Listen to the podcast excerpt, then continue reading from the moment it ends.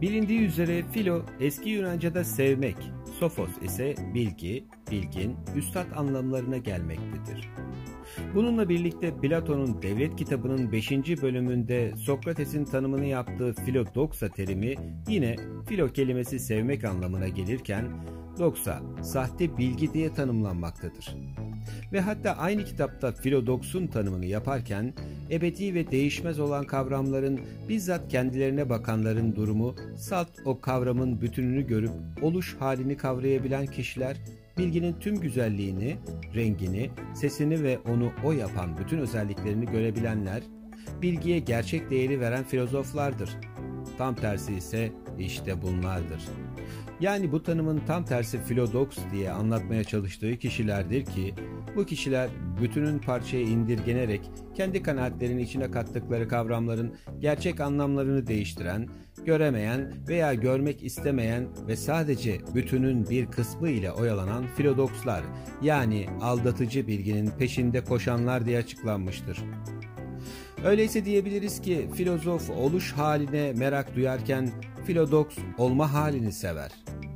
Tüm bu tanımların dışında bilginin filodoks halini önemseyen salt çıkar ve gösteriş için gerçek özü görmezlikten gelen ya da o kavrayışa sahip olamayan kişilerin gerçekte ne kadar zavallı olduğunu tarif etmeye gerek yok sanırım.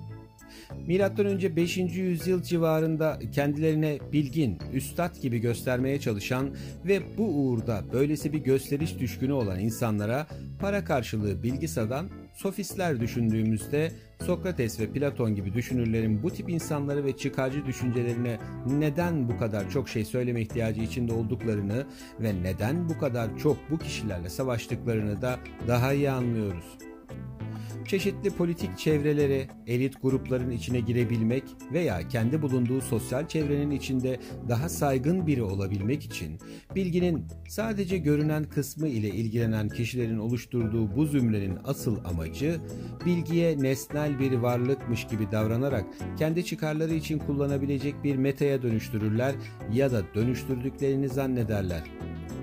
Bu gibi çıkarcı bilgiye muhtaç olanların en bariz özellikleri arasında kavrayış konusunda yavaş, akledemedikleri esnada öfkeli, savunacak argümanları kalmadığında ise korkak olmaları, bilginin olma haliyle oyalanmaları ve sonuç odaklı düşünmeleri yüzünden sığ bir kavrayışa sahip olmalarıdır.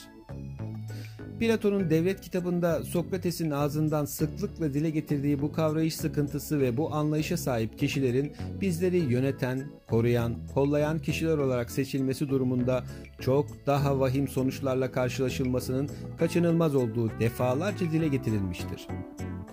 Gelin filozof ve filodoks diye bahsedilen kişileri adalet kavramı üzerinden açıklamaya çalışalım.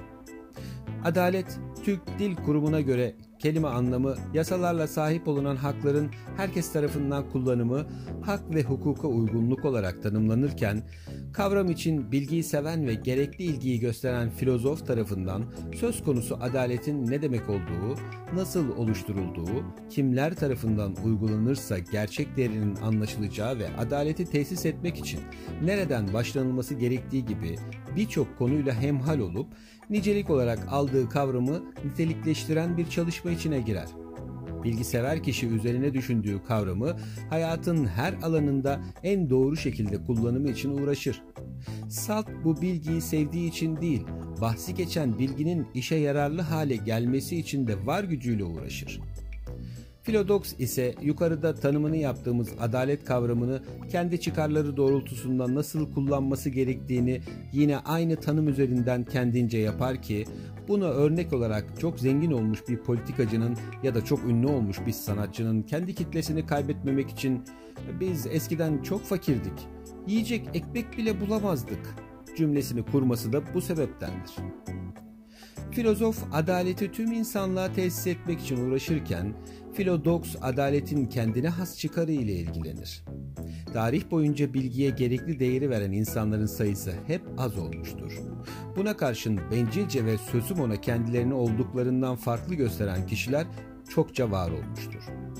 Sokrates'in de sıklıkla bahsettiği gibi bu durumun asıl nedeni gerekli donanıma sahip olmayan kişilerin bizleri yönetmeye talip olmaları ve zaman içerisinde yönetilen kitlenin gerçek bilgiye ulaşmasını engellemeye çalışmalarından kaynaklanmaktadır iyiye, doğruya evrimleşmesi gereken insanın yönlendirilmesi ve hatta kendi istekleri ve istedikleri gibi bir toplum veya çevre oluşturmak için manipüle edilmeleri filodokslar tarafından kontrol edilen devletler tarafından gerçekleştirilmekte ve dünya var olduğu sürece oluş hali ve olma hali yani filozoflar ve filodokslar arasındaki bu çekişme devam edecek gibi görünmektedir.